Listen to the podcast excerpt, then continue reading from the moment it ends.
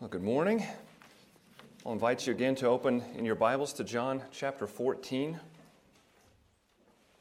We'll read in just a moment, beginning at verse 12. If you were not here with us last week, I'm afraid you're coming in at a bit of a disadvantage this morning because we're continuing today something that we started looking at last week. We started to hear with verse 12 and going forward, our Lord giving, you could say, the content of the statement he's about to make in the next chapter. He's going to, he's going to tell his disciples in chapter 16, uh, in verse 7, that it is to their advantage that he go away. Even now in this text, he's beginning to describe the nature of that advantage. What is it about his leaving that is good for them? And where we ended last week was in the midst of what he tells them about the coming helper.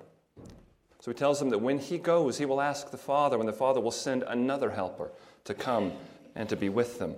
So he began to speak to them about the gift of the Holy Spirit.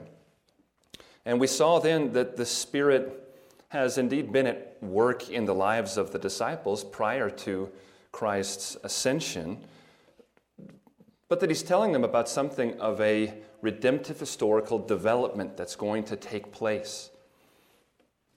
When Christ ascends, he and the Father will send the Holy Spirit to live in them, he says. He is now with you, he will be in you. This is what we heard in verse 17.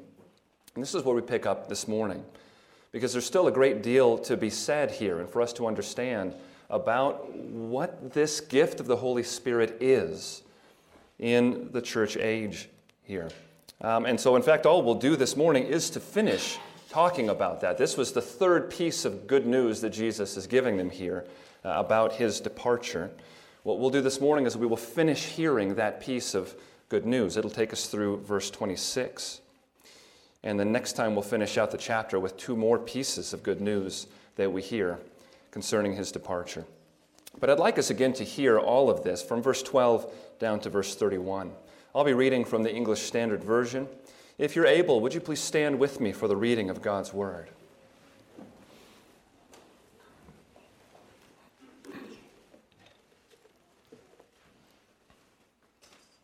John 14, beginning in verse 12, Jesus says this Truly, truly, I say to you, whoever believes in me will also do the works that I do, and greater works than these will he do, because I am going to the Father. Whatever you ask in my name, this I will do, that the Father may be glorified in the Son. If you ask me anything in my name, I will do it. If you love me, you will keep my commandments, and I will ask the Father, and he will give you another helper to be with you forever, even the Spirit of truth, whom the world cannot receive, because it neither sees him nor knows him. You know him for he dwells with you and will be in you. I will not leave you as orphans, I will come to you. Yet a little while, and the world will see me no more, but you will see me. Because I live, you also will live. In that day, you will know that I am in my Father, and you in me, and I in you. Whoever has my commandments and keeps them, he it is who loves me. And he who loves me will be loved by my Father, and I will love him and manifest myself to him. Judas, not Iscariot, said to him, Lord, how is it that you will manifest yourself to us and not to the world? Jesus answered him, If anyone loves me, he will keep my word, and my Father will love him, and we will come to him and make our home with him. Whoever does not love me does not keep my words. And the word that you hear is not mine, but the Father's who sent me. These things I have spoken to you while I am still with you. But the Helper, the Holy Spirit, whom the Father will send in my name, he will teach you all things and bring to your remembrance all that I have said to you. Peace I leave with you, my peace I give to you. Not as the world gives, do I give to you. Let not your hearts be troubled, neither let them be afraid. You heard me say to you, I am going away, and I will come to you. If you loved me, you would have rejoiced, because I am going to the Father, for the Father is greater than I. And now I have told you before it takes place, so that when it does take place, you may believe. I will no longer talk much with you, for the ruler of this world is coming. He has no claim on me, but I do as the Father has commanded me, so that the world may know that I love the Father. Rise, let us go from here. This is the word of the Lord. Please be seated.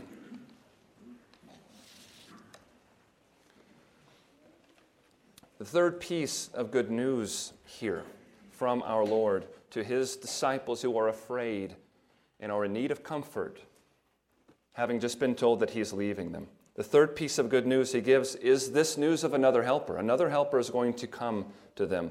And what he's told them here thus far is that with that helper's presence comes an increased nearness of God's presence with them. We opened the door on that last week, and we continue now coming into verse 18. What he begins to say here is in keeping with the themes that he has already named, the things we've been thinking about here recently. He's telling us more about the increased divine presence that comes to them with the Holy Spirit. When I say more, I mean he actually continues to get even more specific about what this is we find in verses 18 to 24, this is the first uh, additional detail that we're hearing here about the comfort of the Holy Spirit's presence. We find in verses 18 to 24 that the Holy Spirit mediates the presence of the triune God. This is something that is difficult for us to understand in a comprehensive way, it's impossible for us to understand. But this is such a significant passage as Jesus begins to explain to us that if the Spirit is with us, the fullness of God is with us. And so, this is something we need to understand this morning. You might notice that it seems like he kind of stops talking about the Holy Spirit's presence with them in order to talk about his own presence with them in 18 to 24. Because you see, he moves to, I will not leave you as orphans, I will come to you. It's almost, a, it sounds like he stops talking about the Holy Spirit's coming through verse 24, and then he goes back to talking about the Holy Spirit after that in 25 and following. But what we're going to find this morning is it's not so easy as that to parse the two out. Now, as we begin and looking at verse 18, it is to be sure um, his concern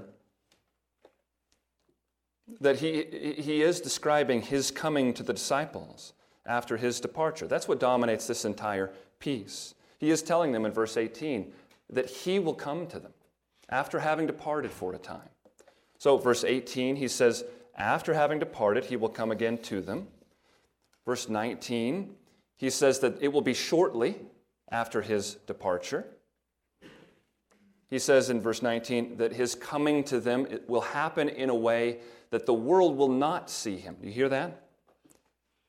Yet a little while, and the world will see me no more, but you will see me. So he is telling them he is going to come to them in a way that the world will not see him. Verse 22, Judas, not Judas Iscariot, asks a question directly because of that statement.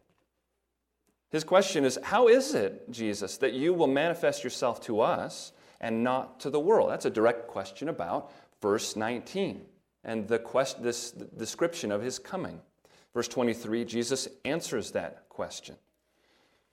So, that reaching all the way down into verse 24, the clear question at hand here is what is our Lord speaking to directly when he says that he will come to them in verse 18? What kind of coming to them is he talking about? It's what confuses Judas, it's what's at issue here. So we need to think about this. And in fact, there are a number of possibilities that have been suggested. I'm going to suggest to you that only one of them does justice to the things that he tells them here about this coming. But let's just think of some possibilities. What is he promising when he says that after having departed, he will come to them? Well, one that's been suggested is maybe the resurrection. Maybe he's just describing the resurrection. He's going to leave them in death, but he won't stay away physically, He's going to come to them by being resurrected. Is that what he's pointing to here? If the resurrection is what he's describing, that would explain verse 19's statement that he's going to come to them after only a little while. The resurrection is only three days after the cross. It kind of fits the other statement in verse 19 about the world not seeing him, because in general, the resurrected Christ only appeared to his followers or to those who seemed to have become his followers, those who were rescued out of the world by the Lord. So it might fit those things in a way. The problem, though, is that it does not explain any of the other statements that Jesus makes here about this coming to them. In verse 21 and 23, you notice he expands this coming to include all of those who love him and not just those who were alive at the resurrection. He's not describing something different from this promise of coming to them in verse 21 when he says that he will manifest himself to all those who keep his commandments. And I would just wonder how can the resurrection describe verse 23's statement that in this coming will be himself and the Father coming and making their home with the disciples? How does the resurrection explain that? The passage as a whole simply doesn't point to the resurrection. Maybe it describes his second coming. That's another possibility. When he promises to come to them, that he's describing what we're still waiting for today, that he's going to come back. We know that day is coming. He will return to judge the living and the dead as he's promised. That is definitely a moment when verse 23 will be uniquely true that the Father will come and make his home with them. But there's a big problem with hearing him promising something about the second coming here. Really, the problem is the timeline of this. Verse 18's coming of Christ sure seems to refer to something that these 11 will experience in their lifetimes. He says to the 11, I will not leave you as orphans. Yet a little while, and the world won't see me, but you will see me. This doesn't seem to be a coming that can be explained in some kind of complete way by thinking of the second coming. Uh, another possibility is that he's talking in a, in a very spiritual way. He's talking about their death. When they die, he will take them to be with him where he is. He's already promised them that in this discourse, hasn't he? At their death, they will go and be with God in heaven. However, I don't see how this would make sense of what Jesus is saying here again, because this clearly, as we've said, seems to refer to something that is experienced in their life there, something they can wait for for just a little while. Verse 21 this coming will be experienced by those who have his commandments and keep them. And that's repeated again in verse 23. Each of these possible explanations fit certain pieces of what Jesus has said here. But it does not seem to me that any of them fit well with the general description that Jesus is giving in verses 18 to 24. And what's more, none of them say anything that would account for the pretty mysterious statements he's making here about his presence and the Father's presence together in this. Now, there's another possibility. This is the one that, as far as I can see, is, is the most common explanation of what Jesus says here, and I think for very good reason. It would be that Jesus is describing when he's promising to come to them and to not leave them as orphans, that he is describing what's going to happen on the day of Pentecost, what's going to happen when the Helper is sent to them in exactly the ways that he has been describing here. Now, you can see how, if that's the case, then he hasn't started to talk about the Holy Spirit's coming, paused to talk about something else, and then picked that back up in verse 25. If that's the case, then all of this is, are pieces of his description of what God is going to do for his people when the Holy Spirit comes to dwell with them. He's telling them that when verse 16 happens, when the, the Helper is sent to them, that there is a way in which Jesus' own presence will be coming to them. Now, the problem with that is the thing that we're going to spend quite a bit of time thinking about together this morning. You could say it's the problem of, well, how can that make any sense? if Jesus is not the Holy Spirit. Jesus is not the Holy Spirit. So, how could he be speaking of his coming to them in the coming of the Holy Spirit? So, it winds up being a wrestling with the nature of the relationship between Jesus, the Son, and the Holy Spirit. It's that relationship that we need to think about together. And my friends, that's by God's design. This is, this is such the point in this text that God intends that when His people are studying His Word and they come to places like this, the thoughts that He would have us dwell on and wrestle with and seek to grow in are thoughts concerning the nature of God, the nature of the relationship between our Savior and His Spirit, the Spirit who is sent. This is what we'll think about for quite a bit of time this morning. But let's, before we do that, let's do acknowledge the reasons that so many have drawn that conclusion that Jesus' promise here in verse 18 is fulfilled when the Holy Spirit comes. First, notice that throughout these verses, the unity of the Trinity is being articulated. Do you notice that? What will be known in that day, the day that he's promising to come to them, verse 20, what will be known? That I am in my Father, he says, and you in me, and I in you. So, what will be known on that day that Jesus comes to them will be that, notice, that Jesus is in the Father, what he has already been describing. What we've already seen as a mysterious revelation of the nature of the Trinity. What will be known in that day is also that Jesus is then in us. It's the unity of the Trinity and the indwelling presence of God in his people that will be known on that day when Christ, quote, comes to us. Something for us to notice here. Second, this explains exactly what Judas asks in verse 22. His, his question is How is it that Jesus could manifest himself to them and yet not to the world? And Jesus' reply makes it clear that he's describing to them a spiritual coming to them. Third, and this is related to that, from verse 23, again, Jesus answered him, If anyone loves me, he will keep my word, and my Father will love him, and we will come to him and make our home with him. Just notice that that's the answer to his question about Jesus is coming to them. It, if we don't understand it this way, it will sound like Jesus ignores his question and just moves on. Lord, how is it that you will manifest yourself to us and to us and not to the world? You have a handout in your bulletin that works to, to show a relationship here in some of the things that Jesus has said. It's amazing to me to notice. That's why I put it in there. Maybe it's not amazing to you, but I find this striking the similar language here. To notice how verse 23 is essentially a complete repeat of the single sentence of verses 15 and 16.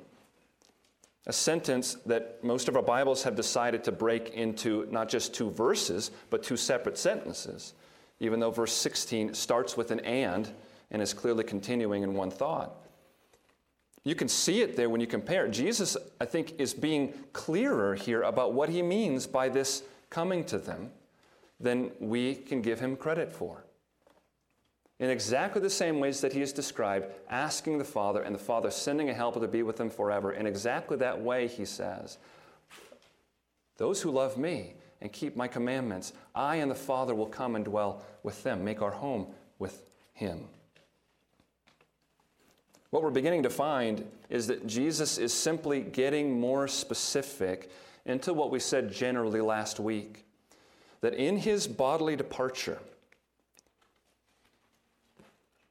that thing he's just told them about, that they are terrified to consider, in his bodily departure, the disciples are not going to have a diminished nearness to God. And even in a particular way, they will not have a diminished nearness to Him. It is true that they'll see him again bodily after his death, but only for about 40 days. That's not the coming that he is comforting them with. That would be small comfort. if that's all he was pointing to. He's preparing them not for the three days that he is in the tomb and away from them, but for the lifetime that they are going to live without his physical presence. This is what he's preparing them for. So let's state the matter simply in terms of what we've heard. Jesus is saying that the way that he will come to them, verse 18, the way that he will manifest himself to them, verse 21, the way that he will make his home with them, along with the Father, verse 23, and the way that he will be with them always, the final words of Matthew's gospel, is in the indwelling presence of the Holy Spirit. I think this is a really good place to hear how it is expressed outside of John's gospel. A great place that Paul makes this distinction plain is in Ephesians chapter 3. You might turn over there for just a moment.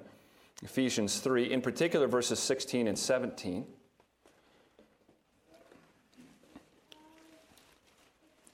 But first, skim verses 14 and 15. Ephesians 3:14, Paul says, "For this reason I bow my knees before the Father, from whom every family in heaven and on earth is named." So he's talking about the Father, isn't he? That's important because he's about to say he, and we have to know who the he is. He's talking about the Father. 16, that according to the riches of his glory, he, there's the Father, may grant you to be strengthened with power through what? Through his Spirit in your inner being. The Spirit is very interestingly called there the Father's Spirit, just like in other places he's called the Spirit of Christ. Such is the unity described in the Bible. This is clearly the Holy Spirit who is indwelling God's people. So, verse 16, you may be strengthened with power through his spirit in your inner being. And then what does he do in verse 17? So that Christ may dwell in your hearts through faith. My goodness. And lo and behold, what's the result of all this? That we see in verse 19. The result is you are filled with all the fullness of God. This is what God is planning for his people. He came and accomplished salvation in the sending of His Son, that those who are sinners and who are separated from Him by their sin might be brought near to Him. And then, when the Son ascends and sends the Spirit, this is brought to its completion. This is why historically the Holy Spirit is spoken of as the perfecter of all of God's works, He who brings the works of God to completion. Because now in Christ we've been brought near, and in the Spirit the, Father, Son, and Holy Spirit come to be present with us as His children, as His people. And this can be described in such a way that's almost interchangeable. It's the Spirit of God coming to dwell in us. Jesus Christ, the incarnate one, the God man, wrapped in humanity, is where right now? He is in exactly one place. He is the God man. His humanity does not become ubiquitous and now can be in multiple places at once. He is enthroned on high. And yet the eternal Son is present with us in the presence of the Holy Spirit. Such is what we've described in the last couple of weeks of the mutual indwelling of the persons of the Godhead. You do not have the Holy Spirit without having the Lord Jesus. You do not have them without having the Father. You do not have the Father without having the Spirit. They are inseparable. Now, it's probably stating the obvious to say that trying to unpack something like that is not a simple task. And it's probably one that we should handle in a bit of a guarded way because the realities that he is giving us some insight into in places like this can easily overwhelm us if we try to insist upon understanding it at too detailed a level. I would warn against trying to do that. And instead, I would suggest that if, if we, that, that is a missing of the opportunity He's giving us, because if we're willing to be content to receive what He gives us like He gives it to us, that what this becomes for us is something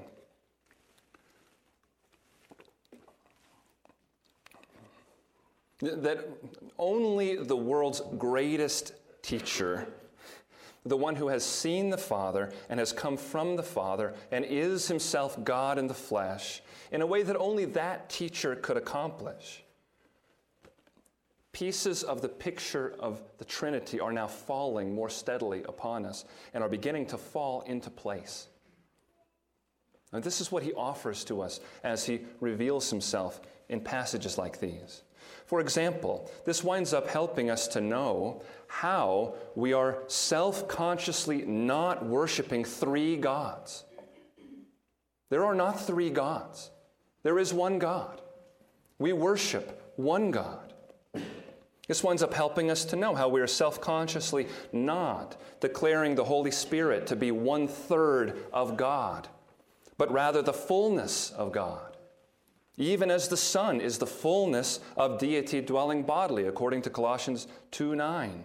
Even as the Father is the fullness of God.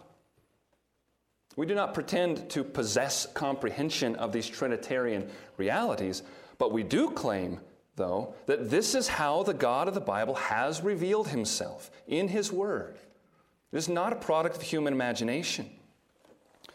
And Christ's words here about the Spirit and about himself and about the Father. This is one such place where our Lord reveals the nature of God to us. This is how our God really is. And therefore, this is how Christ, the one, John 1:18, who has come to explain him, who has come to make him known, this is therefore how he speaks when he reveals the one true God to his people. He tells us here this morning that such is the union of the Son with the Holy Spirit. That, as Sinclair Ferguson has put it, the coming of the Spirit is equivalent of the indwelling of Jesus. So that the giving of the Holy Spirit in this way is the blessing it is, because with His coming, just hear this, with His coming to us, the very presence of the triune God is what's being brought to us. For how long? To dwell with us forever.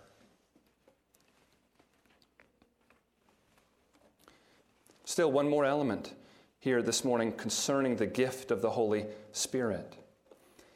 We find this in verses 25 and 26. What he specifically tells us about the good news of this coming helper here is that the Holy Spirit is he who brings illumination of God's Word.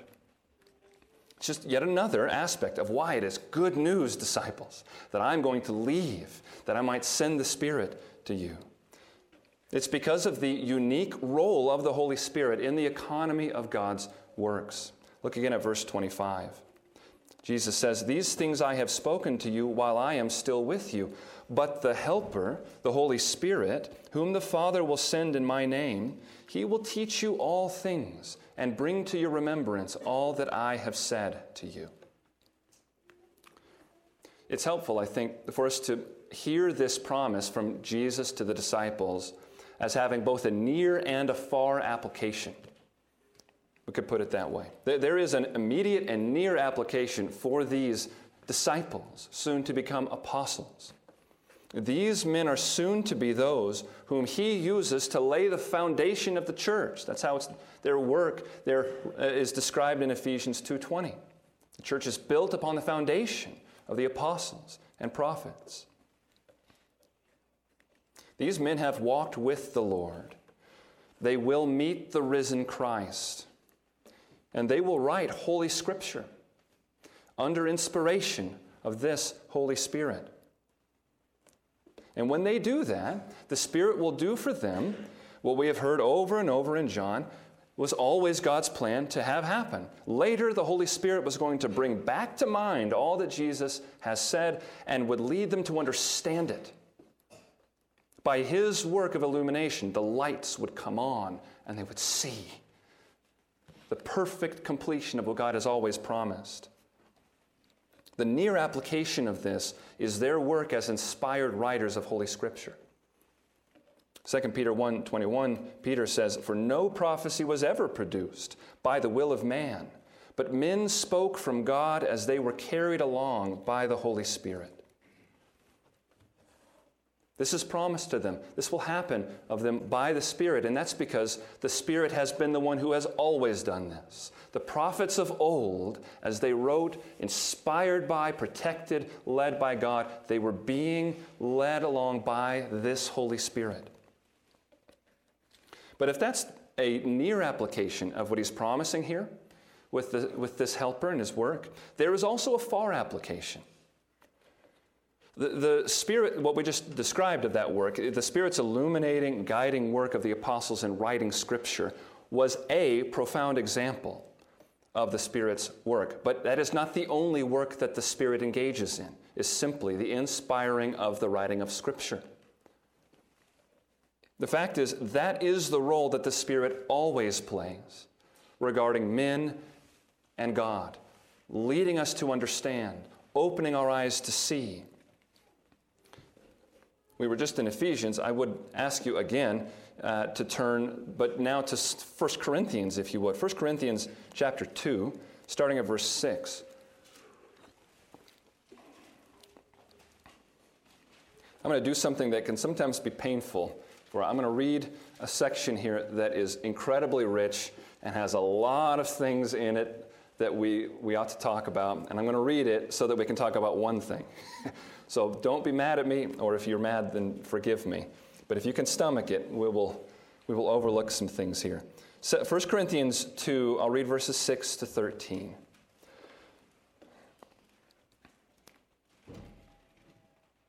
Listen for how the work of the Spirit is described here.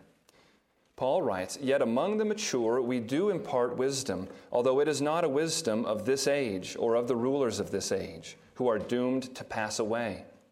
But we impart a secret and hidden wisdom of God, which God decreed before the ages for our glory. None of the rulers of this age understood this, for if they had, they would not have crucified the Lord of glory. But as it is written, what no eye has seen, nor ear heard, nor the heart of man imagined, what God has prepared for those who love him. Verse 10 These things God has revealed to us through the Spirit. For the Spirit searches everything, even the depths of God. For who knows a person's thoughts except the Spirit of that person which is in him? So also no one comprehends the thoughts of God except the Spirit of God. And that's rightly a capital S there. Now we have received not the Spirit of the world, but the Spirit who is from God, that we might understand the things freely given us by God. And we impart this in words not taught by human wisdom, but taught by the Spirit, interpreting spiritual truths to those who are spiritual. Do you hear how that speaks about the general experience of imparting spiritual wisdom? Spiritual wisdom is received, it is revealed to us how, according to verse 10. It's revealed to us through the Spirit. How is it taught to us? Verse 13 by the Spirit. It's the way God always works. It's the way that knowing the mind of God always works. In fact, the church has long confessed that because of the unified essence of God, and therefore because there is one divine will, the church has long confessed that this is the way that all of God's acts function.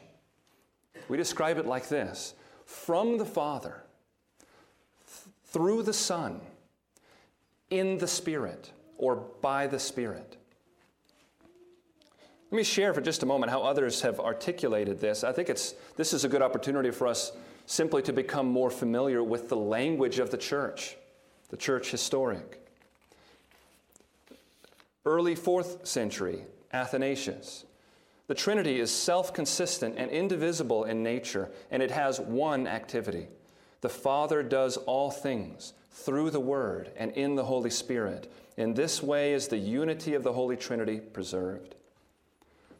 Late fourth century, Gregory. All the works of God are, quote, from the Father through the Son to the Spirit. 17th century, John Owen. The Holy Spirit is, quote, the immediate operator of all divine works that outwardly are of God. Early 16th century, John Calvin. The Spirit of God, from whom the doctrine of the gospel comes, the Spirit is its only true interpreter to open it up to us. Hence, in judging of it, men's minds must of necessity be in blindness until they are enlightened by the Spirit of God. Early 21st century, 2017 to be exact, Michael Horton wrote In the unfolding biblical drama, we encounter the Father as the origin of creation, redemption, and consummation, the Son as the mediator, and the Spirit as the one who brings every work to completion. The Holy Spirit is the one who applies God's works to us. He is the one who brings illumination of what God has revealed. Is this a significant promise for Jesus to tell us, when I go to the Father, I will send this helper to dwell with you forever? Do you see why he tells them? It is to your advantage that I go away, because if I don't go away, the Holy Spirit will not come to you. We should repeat it like we said last week. Brothers and sisters, we are tremendously blessed to live in this age in which God has so treated us, He has so gifted us.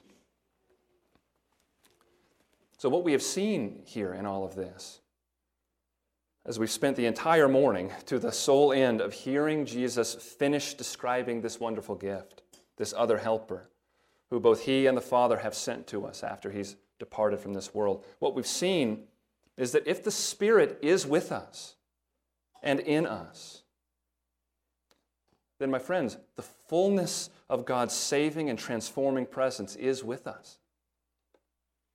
And we've been reminded this morning of a fact that we need to be very mindful of and forever grateful for.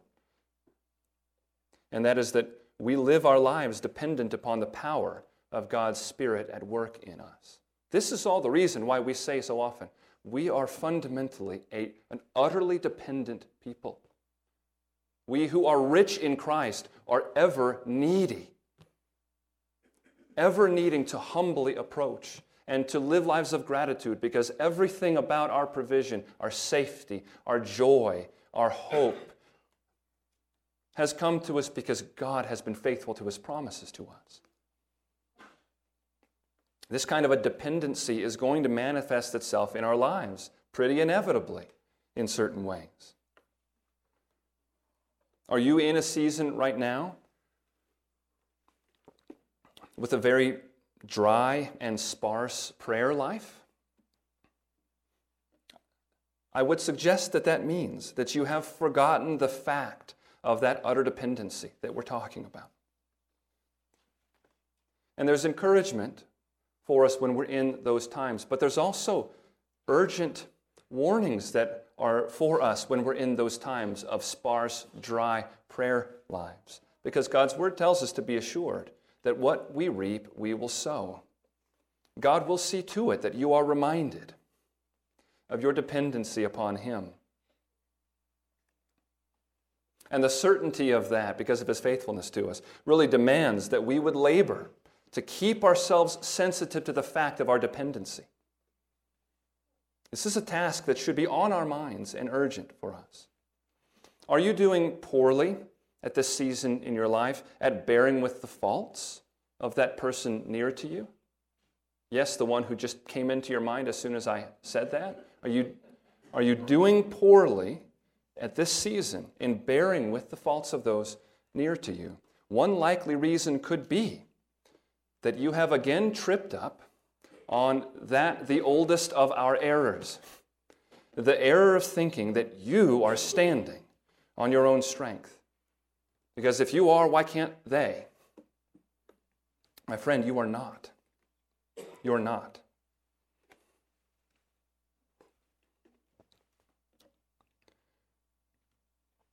You are needy. You are flawed. You are being forgiven daily. You are being born with daily. You are being upheld daily by the work of God's Spirit in your life.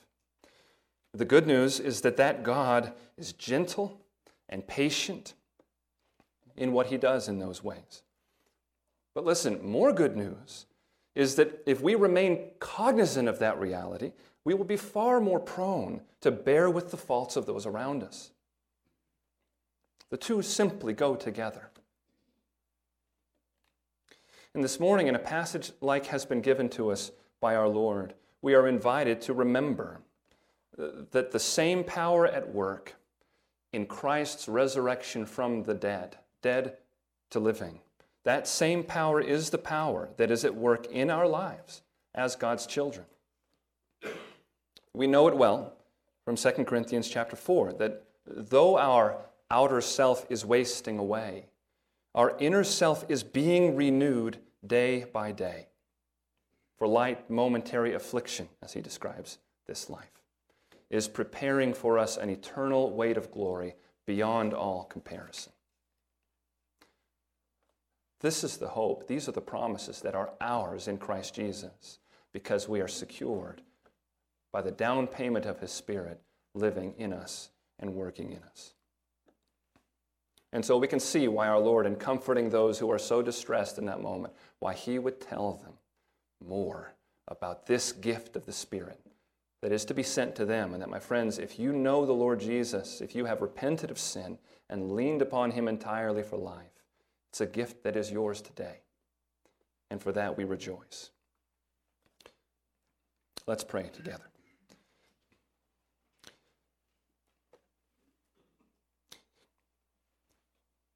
Father, it may be true, certainly it is in many, in many seasons, that we can fix our eyes, even because of the way you have spoken to us in the New Testament, we can sometimes fix our eyes on the goodness of the Father, the work of the Father, the goodness of the Son, the work of the Son,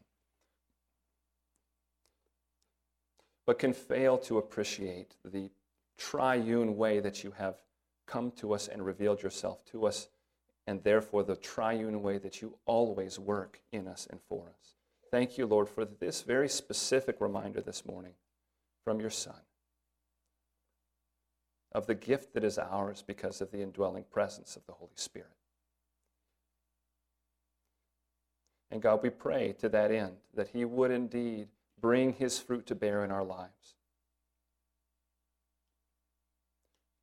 Lord, increase our joy by making us a joy to those around us, by being self sacrificial, laying down our lives in love as we follow the example of our Lord, who showed us what love is by laying down his life for us. We thank you for him this morning. We pray all this in his name. Amen. There's another element in even what we have heard this